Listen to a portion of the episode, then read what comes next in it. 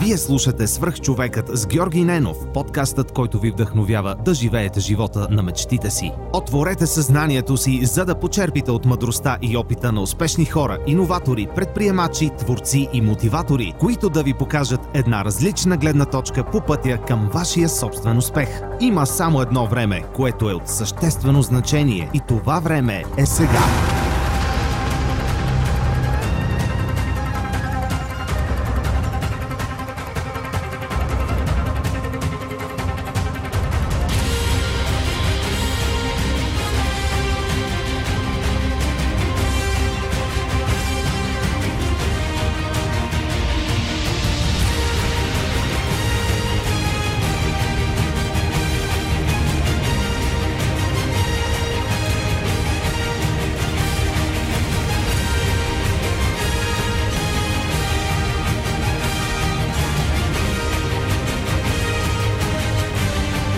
Здравейте, вие слушате Свръх човека с Георги Ненов. Днес моят гост е моят приятел Кирил Райков.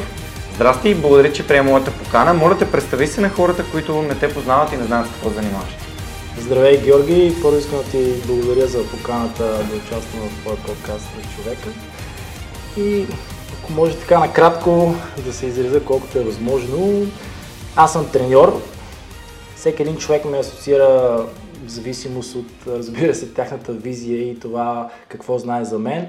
Но аз току-що преди броени месеци приключих с професионалната ми кариера като баскетболист. Дълги години съм играл професионално баскетбол, но повече от 7-8 години паралелно с професионалната ми кариера занимавам и като треньор. Така че аз съм треньор, треньор на деца, треньор на спортисти, треньор, който просто работи с а, хора, които искат да бъдат активни и да използват тренировките, начина на хранене, нали, активния начин на живот. Диетолог съм също, треньор по пудовки, треньор по българска турба, треньор по групови занимания а, и доста други неща, които са важни, а, за да мога да помага на максимален брой хора, свързани с спорта, с тренировките. Един от проектите, които развиваме с жена ми, тя също е треньор, Лилия. Тя е треньор по художествена гимнастика и също време е личен треньор. С нея развиваме нашата, нашата аудитория и създадохме наш бранд, който се казва Two Sport for Life. Нашия сайт е 2 sport4life.com. Защо? Защото за нас спорт е част от нашия живот, голяма част от нашия живот е спорта, а и за нас всеки един човек трябва да бъде активен, да спортува. Спорта като цяло е датира от хилядолетия, то е игра, движение, така че спортът е, е много важен за всеки един човек и за нас спорта не е просто спорт, това е начин на живот. И заради това кръстихме и нашия бранд Спортува и цял живот или спортен живот или 24 часа спорт, защото за нас спорта наистина много дава, гради много и хората като характер. Занимаваме с деца, един от проектите е Детето чудо, тренировки за деца, функционални тренировки за деца за изграждане на двигателни навици, двигателна култура, нали, изграждане на функционалните тела, баланс, мобилност, сила, издържливост, координация, работа в екип също, защото това са групови занимания с децата, които се занимаваме. И не на последно място, чрез играта, чрез забавлението, децата подобряват стойката си, работим за подобряване на проблеми, гръбначни изкривявания, мускулен дисбаланс и така нататък. Това е едно от нещата, с което се развиваме. В същото време работим и с хора, които просто искат да живеят активно и просто искат или да свалят килограми, или да качат мускулна маса за мъжете, или да просто да се чувстват добре, да нямат болки в ставите, да нямат болки в мускулите, просто да имат енергия, да играят с децата си но нашата философия не е просто да спортуваме, за да изглеждаме добре, едно от нашото мото е тренирай не за да изглеждаш добре, тренирай за да живееш пълноценно, да живееш дълго време. Дълголетието е нещо, което застъпваме с а, Лилия, защото аз не знам някой човек, който не иска да живее максимално дълго време.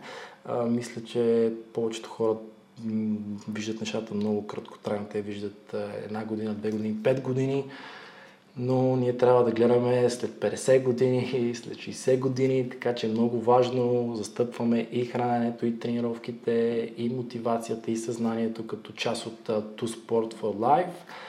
Така че много, много неща сме замислили и една от причините аз да приключа с баскетболната ми кариера беше това, за да мога с Лили да развиваме една визия с Two Sport for Life, която да помага на максимален брой повече хора по света. Супер.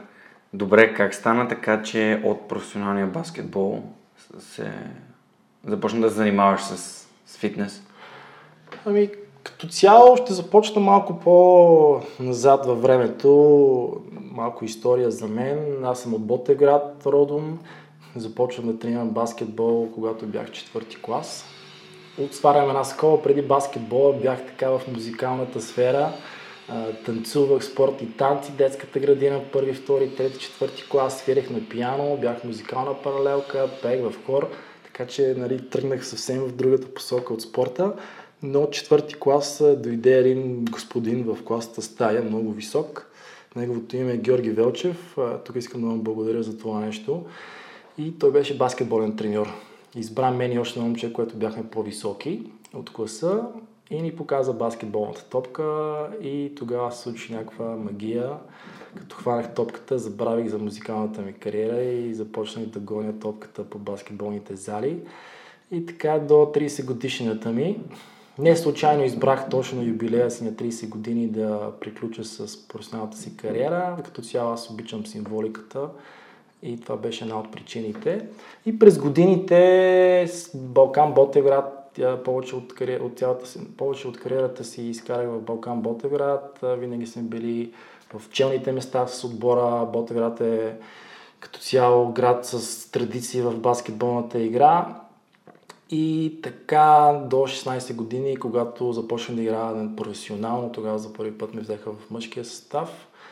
След това минах в Бургас, Черноморец Бургас, когато завърших и Национална спортна академия. Паралелно с баскетболната ми кариера, когато бях на 18, записах и Национална спортна академия бакалавър треньор по баскетбол.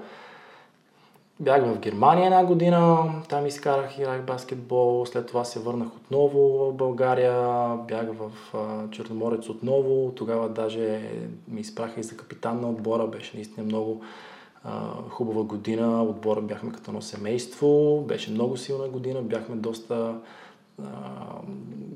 добър като отбор, атмосфера, енергия. Почти можехме да се класираме дори в четворката, ако ни бяхме загубили 7-8 мача в една-две точки накрая. Както идея, продължаваме. Бях в... Тогава заминах, след тази година заминах за Норвегия. Така че паралелно с баскетбол, мен винаги ме е дърпало физическата подготовка. Дори още от 15-16 годишна възраст аз започнах да, да тренирам в фитнес залата, на стадиона. Проблем тогава беше, че бях самоук. Нямаше някой, който да ми каже как трябва да тренирам, какво трябва да правя извън баскетболната зала. И за съжаление това ми коства доста дисфункции, доста неща, които аз вече научих в последствие след дори 20 годишната ми възраст, точно тогава, когато учих в академията и започна ми става още по-интересно като теория нали, свързана с практиката, но винаги ме е влечал много физическата подготовка на стадионите, винаги бях първи.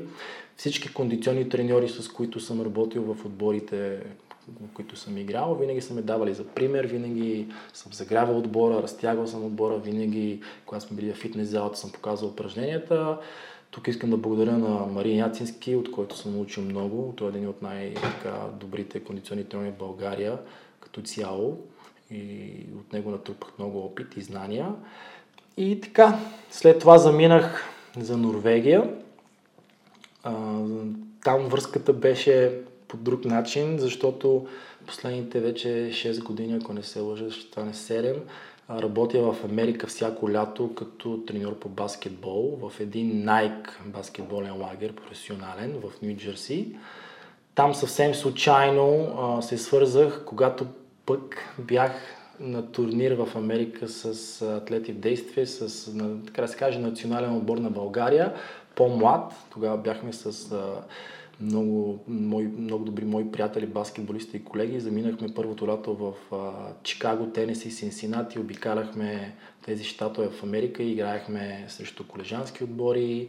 А, така за първи път се сблъскахме с а, традициите, с а, начина на живот в Америка. Там натрупах също много опит и научих много. Това бяха две лета подред. Второто лято тогава моя приятел в Норвегия, който е от Ботверат Гали Михайлов, той ми каза, че неговият треньор провежда баскетболните кампове на Nike в Нью Джерси. Аз тогава бях в Чикаго и той ми каза, защо не вземеш един полет и не отидеш в Нью Джерси да се запознаеш с нов треньор и може би да поработиш там като треньор. И аз като цяло малко ми трябва да, да взема решение, доста съм импулсивен и се осланям на чувствата и на емоциите. Тогава няма да забравя, бях даже в, в Тексас, един съотборник от Бургас, Джастин Нойхаус, бях му на гости в Остин, в Тексас. Тогава взех самолет от Тексас до Чикаго, от Чикаго до Нью Джерси и там изкарах една седмица в баскетболния лагер.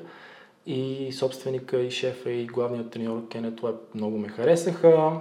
И така поддържахме контакт цяла година. Следващата година пак ме поканиха лятото на баскетболния лагер. И така вече 6-7 години аз съм част от тренерския щаб на елитен Nike баскетболния лагер в Нью Джерси.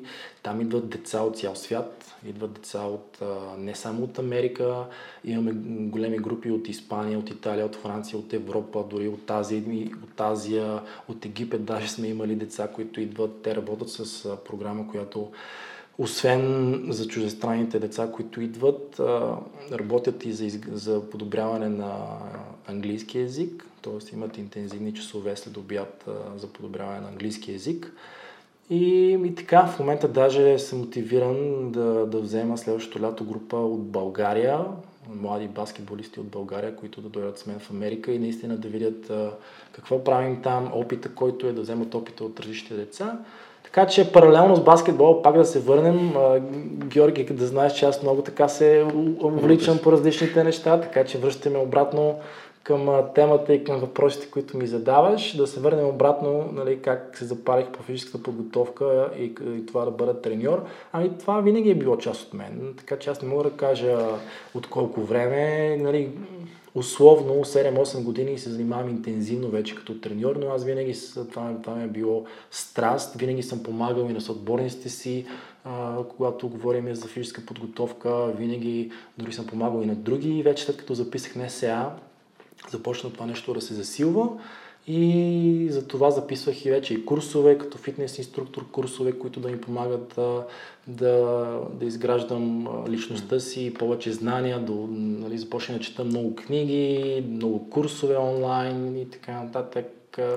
Така, че... И стигна до Норвегия, където играеше баскетбол и също време беше и треньор в фитнес. Да, инструктор. да, точно така. В третата година в Америка лятото, когато бях там, главният треньор Кенет Уеб, който всъщност е и главен треньор, старши треньор на отбора в Трьомсо, в Норвегия, в който играех 3 години. Той ме покани и ми каза, Кей, те там ми казват Коуч Кей, вече и тук ми казват Коуч Кей, искаш ли да дойдеш да играеш за мен? В същото време те си търсиха и треньор за дублиращия отбор за втора дивизионния. Каза, ние имаме нужда и от треньор, така че ти ще, освен че ще имаш основна роля в, в мъжкия отбор който е в, в елитната лига, в същото време ще водиш и по-младите, които са във втора дивизия. И аз пак така, супер давай и заминах за Норвегия. Първата година водих дублиращи отбор, играхме на, в елита, тогава паднахме на полуфинала, загубихме и завършихме на четвърто място в, в, националната елитна лига на Норвегия, Бил 1 се казва. А пък в същото време за първи път а, имах този опит и, и това да водя официално, да бъда старши тренер на баскетболен отбор, баскетболен отбор, който наистина пак е професионален. Много ми хареса а, това да бъда треньор на, на, на дублиращия отбор. Беше невероятен сезон, дори тогава и, и момчетата от отбор, който аз водих и хора, които са около клуба, казаха, че нали, като за, не като за първа година, ще не знаеха, че аз за първа година съм старещ треньор, казаха, че до момента може би треньор не ги е водил по този начин, защото аз много съм научил от треньори Георги Младенов, Мирослав Ралчев, други треньори в България, които съм бил, Дечко Ешинов, от които съм взел много и в същото време аз все още играя баскетбол. И така много ми хареса. И паралелно с това реших да, да, да започна да работя в една от най-големите скандинавски фитнес вириги, САД Селексия се казва. И така, амбицията още повече ми се засили и реших, добре, мисля, че имам време между тренировките и мачовете да започна да се развивам още повече като треньор. И първата година, края на, на сезона, започнах да работя в а, фитнеса, САД Селекция, като фитнес инструктор и треньор на, по групови занимания.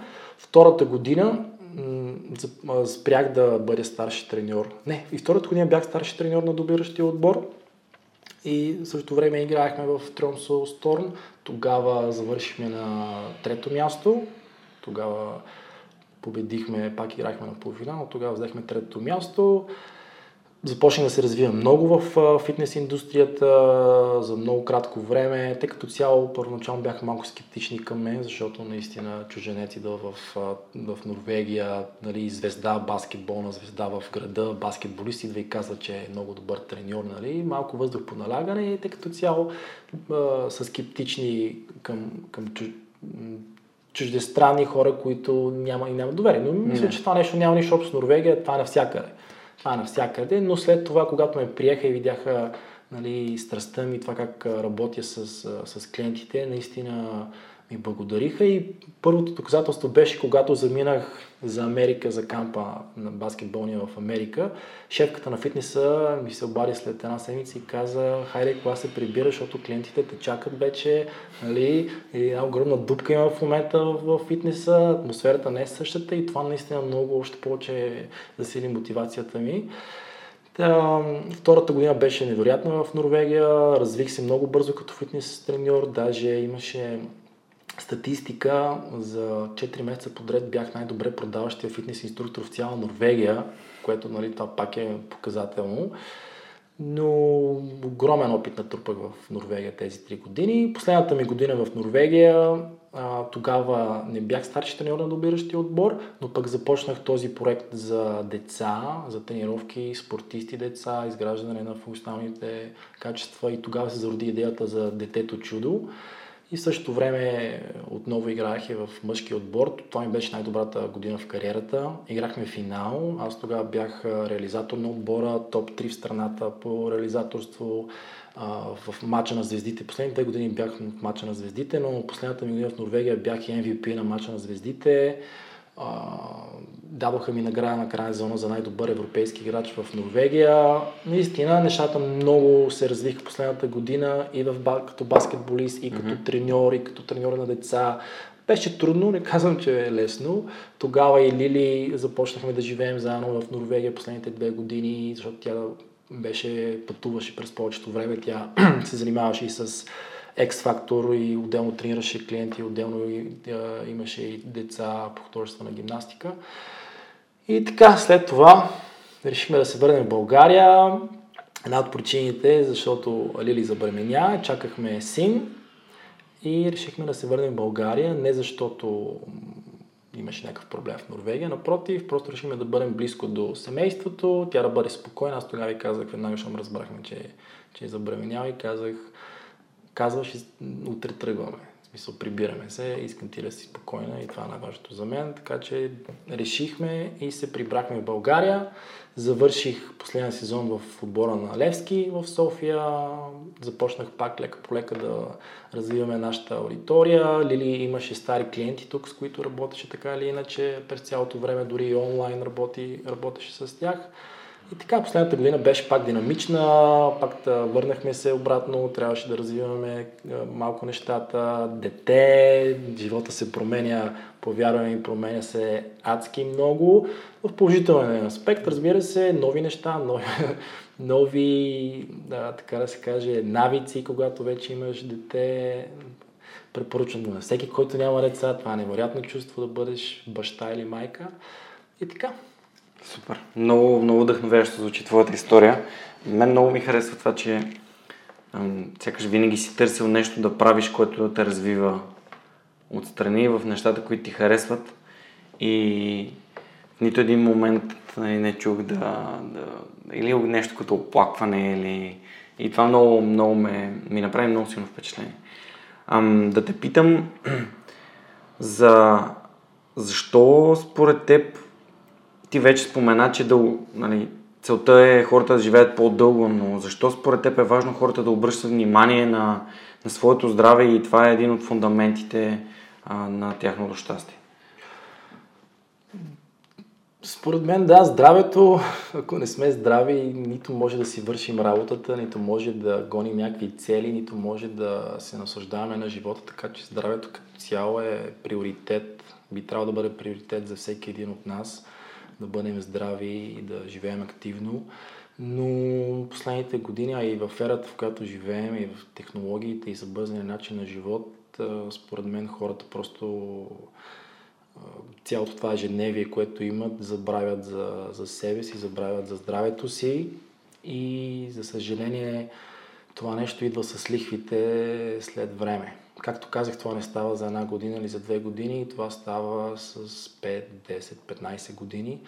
Тялото ни е невероятна машина, тялото ни е създадено за да издържа на различни метеорологични условия, катаклизми, проблеми, така че тялото ни може много, много, много, много време да издържа, да балансира нещата, независимо дали не се движим правилно или не се храним правилно или не тренираме, тялото ще намери начин да компенсира или ще намерим някакви други функции, които да извади наяве, за да може ние да живеем максимално пълноценно, колкото нали, е възможно. Ние реагираме на заобикалящата ни среда. Така че, зависимо с какви сигнали даваме на нашето тяло, то реагира.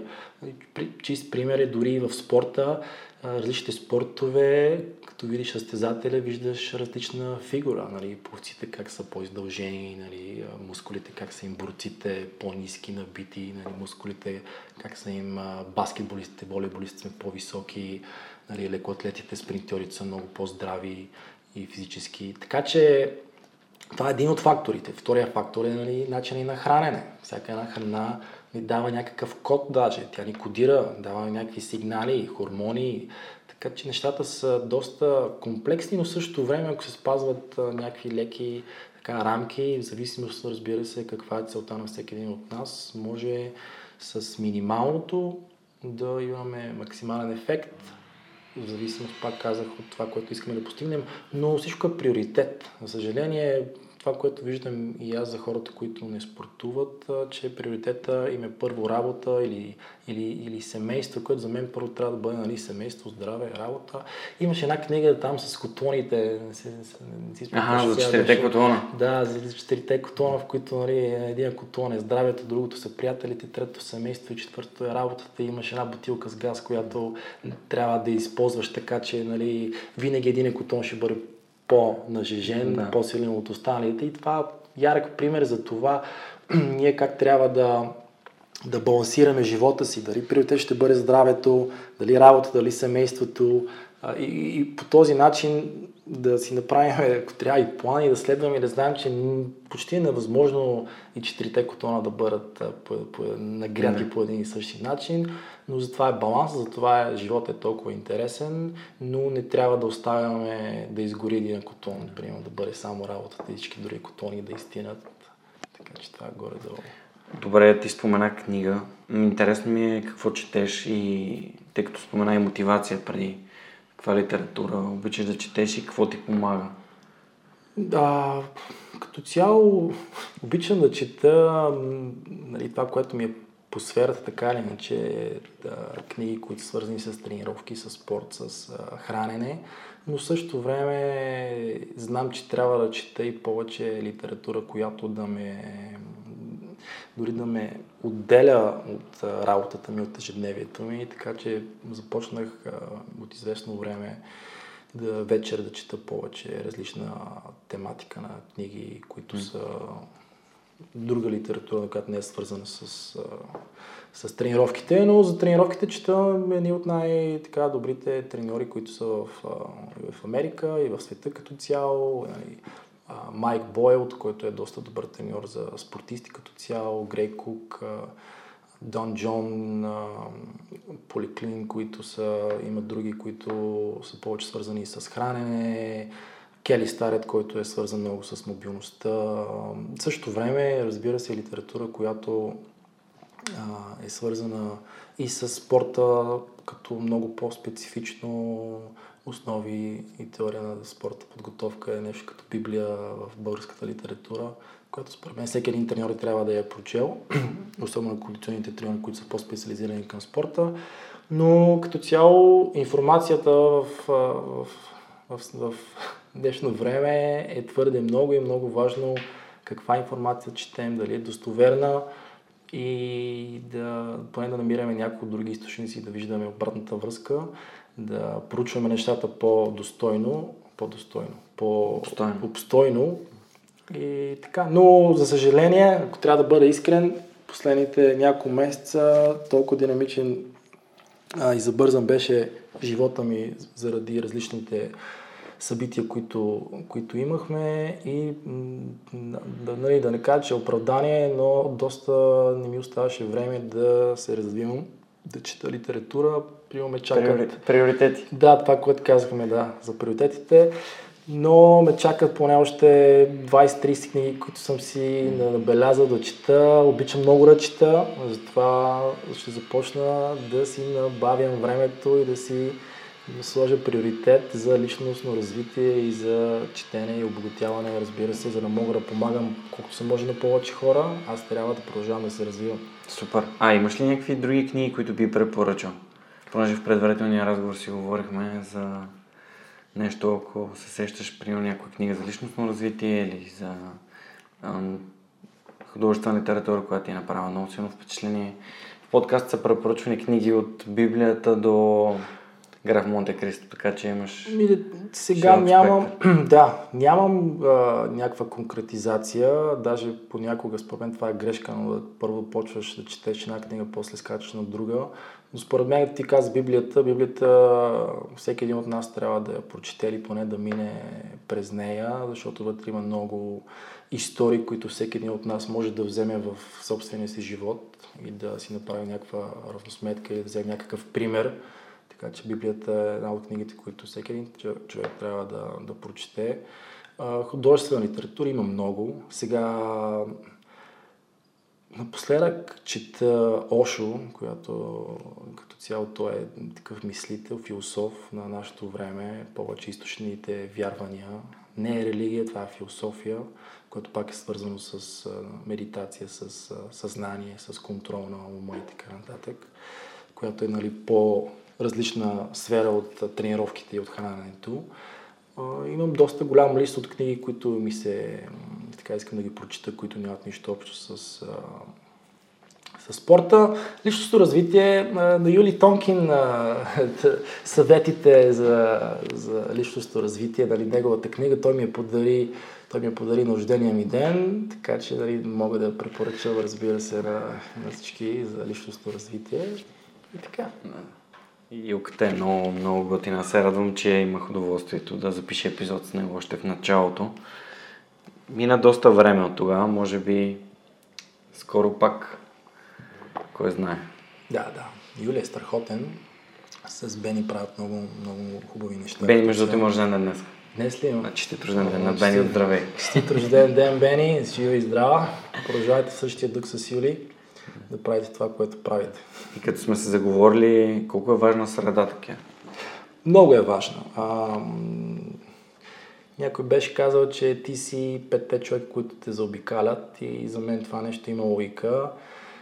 А, но зависи дали, според мен, дори да не си физически в, а, в една сфера заобиколен от хора, които наистина те повдигат, да те мотивират, ти може да намериш хора, в, както вече казах, и в книги, и в онлайн треньори, mm. с които ти искаш да се обогатяваш. Има много източници, които могат да ти помогнат. Аз затова винаги казвам, че аз съм се учил от най-добрите в света треньори, защото съм изчел почти всички книги на, на най-добрите треньори като цяло и се обогатявам от тях. И така съм заобиколен от, от такива хора. И в същото време в ежедневието е хубаво да се, заобикаля, да се заобикаляме от хора, които могат да ни мотивират с това, което правят, с а, страстта си, с опита си.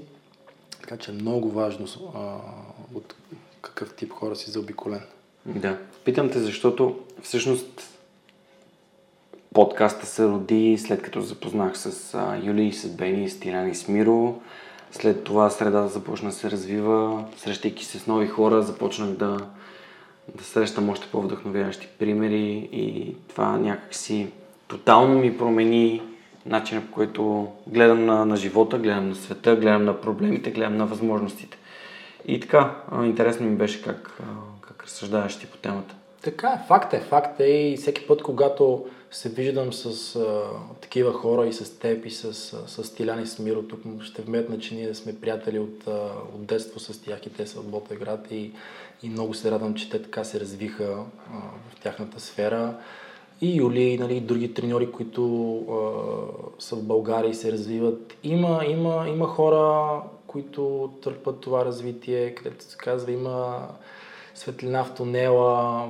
И моето мнение е, че ние ако се обединим, обединим и така да се каже, концентрираме силите си, може да помогнем на много повече хора в България с това, с което занимаваме. И за съжаление виждам хора, не само треньори, хора като цяло, които имат обратно мислене в България. Един вид защо аз да съюзявам с теб или да ти помагам или да ти казвам аз какво съм научил, един вид ти си моята конкуренция и нали, аз си дърпам моята черга, за мен това не е правилно. Не знам защо, може би защото имам опит и, в, и с други страни, международен, и с други хора, но аз съм стигнал до този извод, че колкото повече обединяваме силите си, толкова по-добре е за цялата... Има една много интересна книга на Джеф Уолкър, казва се Launch Става въпрос за информационни продукти, които пускаш онлайн курсове и така. И в нея той има една глава, в която описва конкуренцията и защо трябва, според него, да се обединяваме с хората, които сме в конкуренция. Метафората е, че ако приемем, че има един пай и конкуренцията дели пая на две, а, когато се обединиш с конкурента си, пая започва да става по-голям. Тоест, създавате повече стойност, защото вие знаете много повече, като, като едно цяло на знанието. Това притеснение, което ти изрази току-що, че хората се не обичат да работят с други, защото ще им вземат хляба и така. Това според мен са вярвания, които са насъдени и много по-бързо ще се развива и обществото като цяло, ако си помагаме. И ако гледаме първо какво можем да дадем, а после какво можем да получим. Просто много, много сметкаджийски понякога се получават нещата и за целта единственото нещо, което можем да направим е да водим чрез личния си пример и да правим нещата, които искаме да правим и да помагаме на другите. Пък когато те са готови и видят, че ние не искаме да им откраднем хляба, вече в един момент, според мен, колелото се завърта. Точно така. И може би е много важен екипа, с който работиш yeah. в, в собствения ти бизнес и хората, които те заобикалят, както го обсъдихме преди малко. Не знам, когато става въпрос за бизнес, хората малко се озобяват. Това, нали, моят опит, който е, така се каже, отскоро започнах да правят по бизнес, ако може така да се нарече, защото през всичките години основното ми е било баскетбол и това, нали, аз да бъда треньор. Но в момента проектите, които съм застъпил и нещата, които развивам, нали, навлизат много повече към развиването и, и на ти създаваш, ти създаваш стоеност за хората. Това е нормално да е бизнес. Да, да, да, да. Точно така. Точно така. Но аз съм, винаги съм положително настроен, винаги съм оптимист и както ти каза, първо трябва да дадеш, за да можеш след това да получиш нещо. Добре, ти зачеркна една тема, която също обичам да обсъждам за важността на екипа. Много хора си мислят, че могат да правят всичко сами и по този начин се ограничават.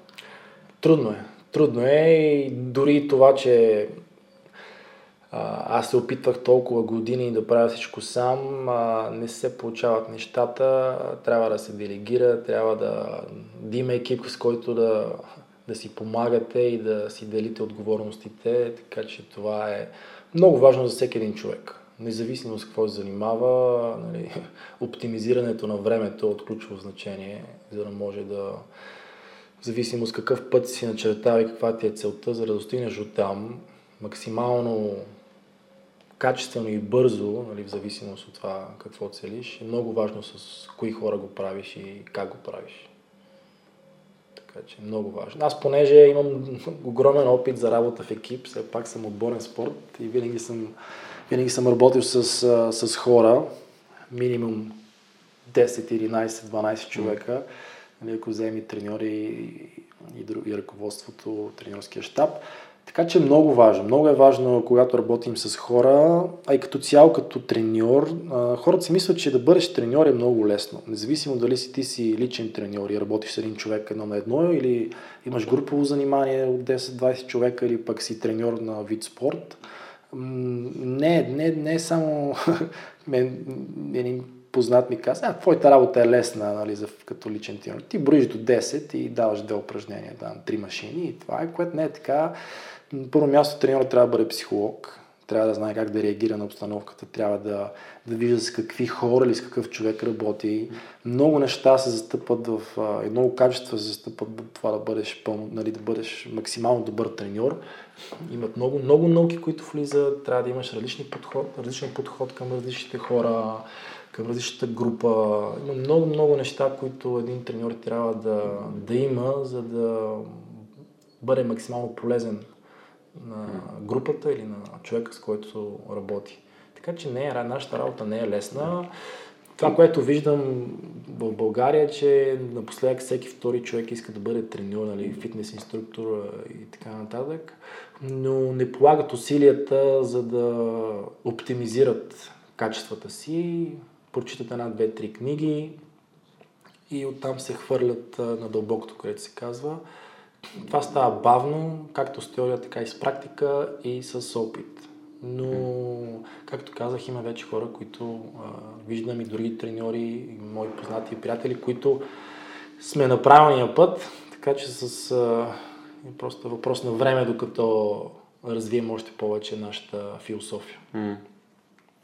Да, може би и самите хора с такова възприятие за треньорите, защото аз лично съм виждал десетки треньори, които проздават ни упражнения и вадят с телефона и почват да цъкат докато човека изпълнява някакво упражнение. Няма контакт, няма а, споделяне на и, и цели, идеи, въпроси, разбиране на материята, защо го правя това упражнение, каква е целта, какво искаме да постигнем, на къде отивам. А, неща, които не е само да си платиш на треньор за лична тренировка, за да бъде твой треньор. Това наистина. И трябва да има някаква връзка с него, някакво отношение.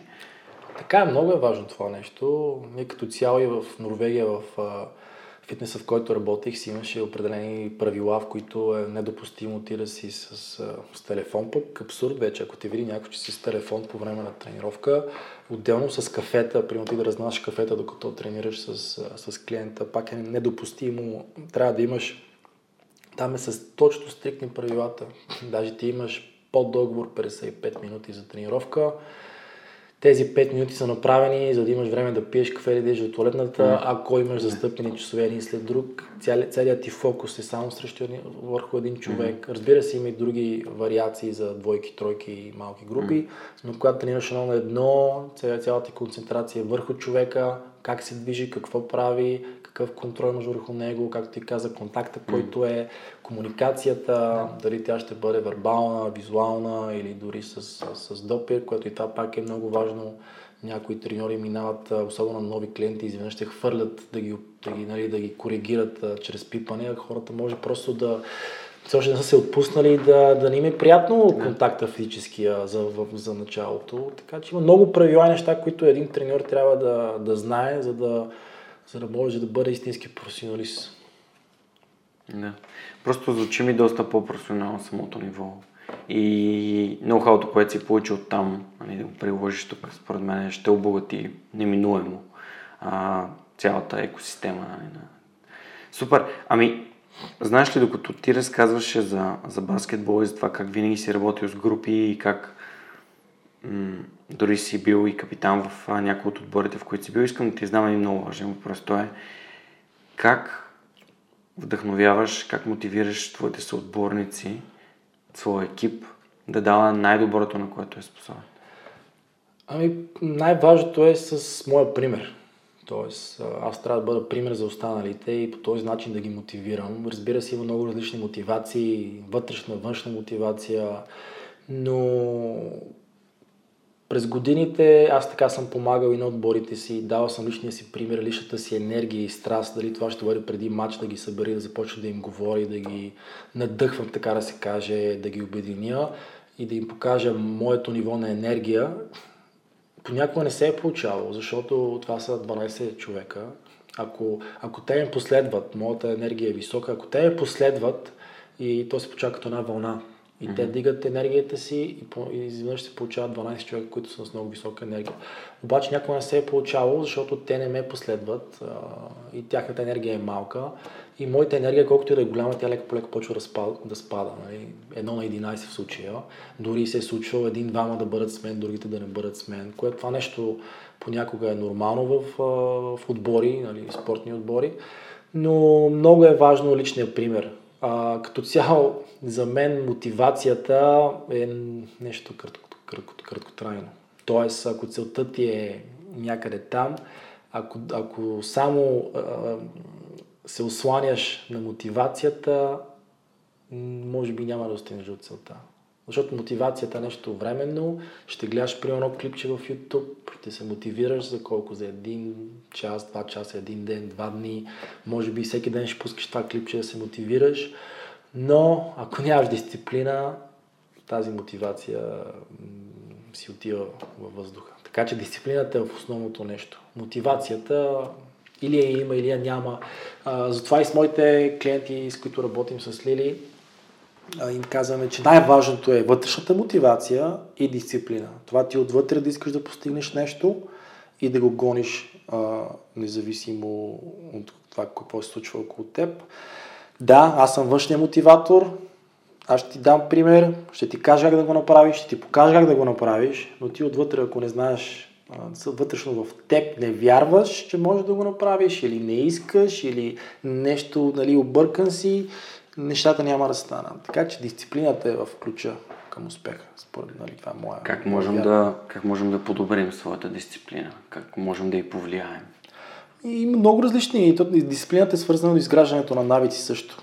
Така че това ти да кажеш нещо и да го направиш, то това, е, това е дисциплина, изграждане на навици, според мен трябва да става постепенно, трябва да, да си слагаме такива микрозадачи и цели, които да са толкова лесни, че ние почти невъзможно да се провалим.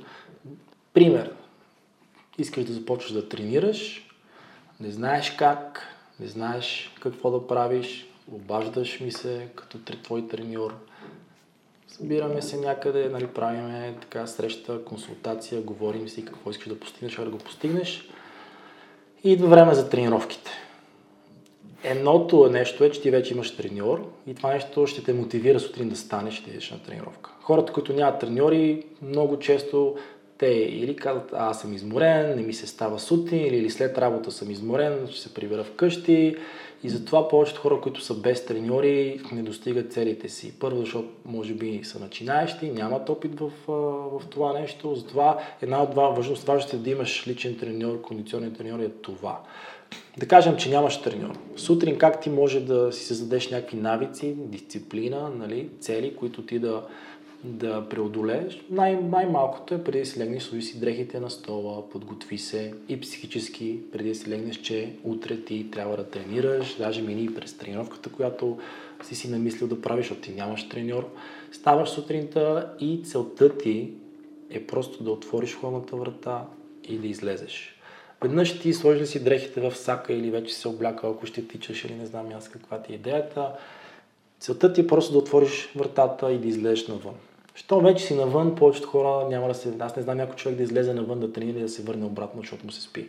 Така че това, нали, ярък пример за това ти как да подобриш а, дисциплината си, да изградиш нови навици, за да може в бъдеще наистина лека по лека да се развиват нещата. Но тук ще ти дам и едно сравнение с а, една наша клиентка, която никога до сега не е имала опит с тренировки, а изобщо с фитнес инструктори, треньори, лични треньори. И тя намери ни се с Лили, обади ни се, срещахме си, тя каза, вече съм на така, нали, на, минавам такава възраст, над 50, в която знам, че вече трябва да тренирам, усещам го, нали, килограми, стави, мускули и знам, че трябва да започна да тренирам. И вие сте последната ми надежда. И ние с Лили казахме, че радваме се първо, че тя ни е потърсила. И казахме, нали, първо си направихме там интервюто, разбрахме повече за нея, какво иска да постигне. Сложихме с някакви срокове, защото това е другото нещо, което може да те мотивира, нали, като цяло да изгради дисциплината, да срокове за всяка една цел. Защото повечето хора, като ги питам каква им целта, и те казват, добре, искам да сваля килограми, аз като питам, добре, а кога? И те започват тогава да се замислят. Или другите казват, ми не знам. Което, нали, това нещо се самоизключва. Ти трябва да имаш определен срок, който да гониш срок. Вече като стигнеш този срок, да видиш какво си постигнал за това време, дали работи, дали не работи. Контролът е изключително значение. И така връщаме се на, на примера. И ние казахме с Лили като начинаеща, нали, никога не е тренирала, никога няма опис това нещо, да започнем с два пъти в седмицата, като един минимум. Така ли е, че минимумът за начинаещите два пъти в седмица, за да има някакви резултати. Разбира се, те стават много по-бавно, ако тренираш три пъти в седмицата. Ние това и го обяснихме. Тя каза, не искам три пъти. Викам, това за теб ще бъде нали, голям залък, защото не. никога не си тренирала. Три пъти това означава, че поне среда и петък, да, през ден ти трябва да си с нас. И тренираме сутрин, в 7.30. Не, искам три пъти. Добре. Вече измина година, откакто работим с нея, тя всеки, всяка седмица тренира три пъти на, на седмица с нас, което пак е показател и нали, доказателство, че от, важността от треньора. Тоест случая, първо тя ня, не знаеше какво да прави, ако беше сама. Mm-hmm. Може би никога нямаше да започне да тренира. Mm-hmm. Второто, което даже а, беше с нас на тренировъчния лагер, сега когато се върнахме а, от Варна и наистина вече е съвсем друг човек, енергия, нали, много по-добре усеща тялото си. И отварям една скоба, лагера, който го направихме тренировъчния във Варна, беше, първо той беше само с покани и умишлено го публикувахме в медиите, защото искаме да направим жест към най- така дисциплинираните, мотивираните, хората, които работиха с нас най-усърдно през последната година и отделно хората, които дойдеха от Норвегия заради нашата сватба. Да, за слушателите. Скоро се оженихме с, така, брак с, с Лили. И имахме много такава нехомогенна група, имахме хора, които са, имаш даже 15 годишен и имаш и 55 годишен. И в същото време имахме и атлети. Разбираш ли? Да. И, и това пак е, е нещо, което е, е за доказателство дали ти разбираш от работа си, дали си добър треньор, защото ти трябва да намериш всяка, всяко едно тренировъчно занимание такъв подход, в който да има регресия, прогресия, упражнение, което всеки един да може да го направи. Защото един човек, ако му дадеш упражнение, което е адски трудно и непосилно, ти ще го загубиш, ти ще Не, го демотивираш. Да, така че ние с Лили направихме наистина невероятно нещо, получи се много добър лагер, в който имахме възрастови различия, физически различия и беше наистина много хубаво. Така че това, нали, да. скобата за да. Не, между другото, питам те, защото моят съвет към хората, които ме питат, нали, имат нужда от него, а, как да започна да тренирам или какво да направя. И аз им разказвам как аз започнах да тренирам, как се погрежих за себе си. Първ, първата ми цел беше, след като се срещнах с Лазар, направих си консултацията, той ми даде програма. Така, първата ми цел беше за първия месец. Аз тренирах през ден, т.е. тренирах 3,5 пъти седмично. Целта беше всеки ден, в който имам тренировка, аз да отида в залата. Без значение, дали тренирам на макс или просто се раздвижвам. Просто целта беше да отида в залата. И натрупвайки, създавайки този навик и натрупвайки ходенето до залата, в един момент ти го приемаш това като част от твоя ден, част от твоето ежедневие. Аз тогава работех на смени. Имах ранни, късни, нощни, а, дневни, всякакви. И аз намирах време, два часа от деня си да отида на залата. Нали, и защо не започвам от това. Отиваш, правиш лежанката и след това клякаш и след това правиш. Нали, упражненията и всичко това идва в момента, в който ти вече си създал навика да си постоянен. И съм съгласен с теб напълно, просто и моята лична история го доказва. Не можеш да се надяваш, че ам, а, сега дай ми програма за сваляне на мазнини, отивам в залата, почвам да тренирам по нея. Ти ако не си постоянен и не я спазваш, нямаш да постигнеш резултат и после ще кажеш, че проблем е в програмата. Проблема е в теб, защото ти нямаш дисциплината да спазваш навик, който си изградил. Точно така. Да, супер. Това е много, много интересно и според мен много важно хората не се замислят колко е колко по-добре е да използваш малките стъпчици, малките крачки, които те отвеждат на много по-далече. Факт, факт. Да. Ами, супер. Добре, в такъв случай какво можем да, да очакваме от теб, ако хората искат да, да тренират с теб, могат да свържат с теб през сайта, през Facebook, през Facebook. Да, Има, има твои контакти. Ами, като цяло, да, имаме сайт, който е 2 спорт, Да. 4 live, live като живот с f.com. Това е официалният ни сайт. Имаме YouTube канал, който е Кирил Райков е YouTube канала. Там, между другото, всеки един от слушателите могат да намерят безплатно обучение, видеа, различни, които са свързани с тренировки, хранене. И в същото време имаме страници, Facebook страницата, която е същото Sport for Life. Имам а, Facebook страница, която е като Кирил Райков Strength and Conditioning Coach. И разбира се, могат да свързват с нас по всяко, всякакъв начин, mm. телефон, имейл, вебсайт, а, и да тренират с нас. За момента се занимаваме с доста неща. Една, едното е детето чудо тренировките с деца, mm-hmm. второто е Level Up. Level Up е баскетболния лагер, който направихме. Първия професионален баскетболен лагер в София а, е нашия тази година. Level Up, който е специализиран за баскетболисти. Него го провеждаме ежегодно и в същото време имаме индивидуални тренировки по баскетбол. Това са нали, за баскетболистите. Работим индивидуално с а, хора от всякакви възрасти и ниво физическо, спортисти, хора, които просто искат да, да се чувстват добре. Започвам, започвам групови занимания в новата зала на на стадион Васил Левски Fit City се казва. Там ще провеждам от понеделник до четвъртък от 7 часа кондиционна тренировка. Аз си му казвам ОФП, защото си е общо физическа подготовка. Дали ще бъде кръгова, дали ще бъде по-интензивна, дали ще има тичане, скачане, силови приеми. Някои казват кросфит, някои казват хит, някои казват кръгови. Така че просто тренировка, която е по-интензивна и изгражда и сила, и силова издръжливост. От понеделник до четвъртък, от 7 часа в Fit City. Основно сме се локализирали с, с Лили в JK, там работим индивидуално в фитнеса с клиенти и доста, доста други неща, които те първа ще развиваме и хората, които искат да, да са в час и да, да разбират повече за нас, просто трябва да ни следят и в YouTube, и в, в, в Facebook, и в сайта, когато пускаме различни проекти, кампании и така нататък. Супер. Ами, Добре, в такъв случай ам, ще завършим епизода с моя любим въпрос. И то е, ако имаш машина на времето и можеш да пътуваш напред в бъдещето и да видиш себе си, какво би искал да видиш и какво би искал да си постигнал? Ами искам да, да бъда треньор. Може би един от най-добрите, не може би, аз ще бъда най-добрите, един от най-добрите кондиционни треньори и не само треньори като цяло. А, за мен материалното не е толкова важно. Тоест аз не, не се виждам в бъдещето да имам една, две, три, пет зали. Аз искам да се видя в бъдещето като много добър треньор, който помага на хора от всякакви възрасти и, и разпространява нашата философия. Тоест аз искам да се видя, да кажем, след 5 години да съм помогнал на 1 милион души или повече, които да живеят по-активно, да постигат целите си, да живеят по-дълго и по-пълноценно.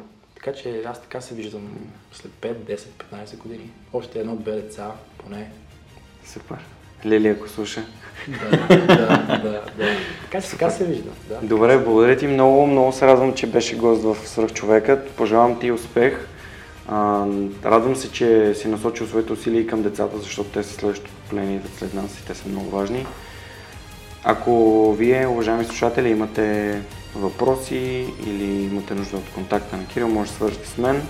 Благодаря ви за обратната връзка, благодаря ви за това, че слушате подкаста и продължаваме заедно да записваме и да ви срещам с интересни хора, които създават своите мечти в България. До скоро!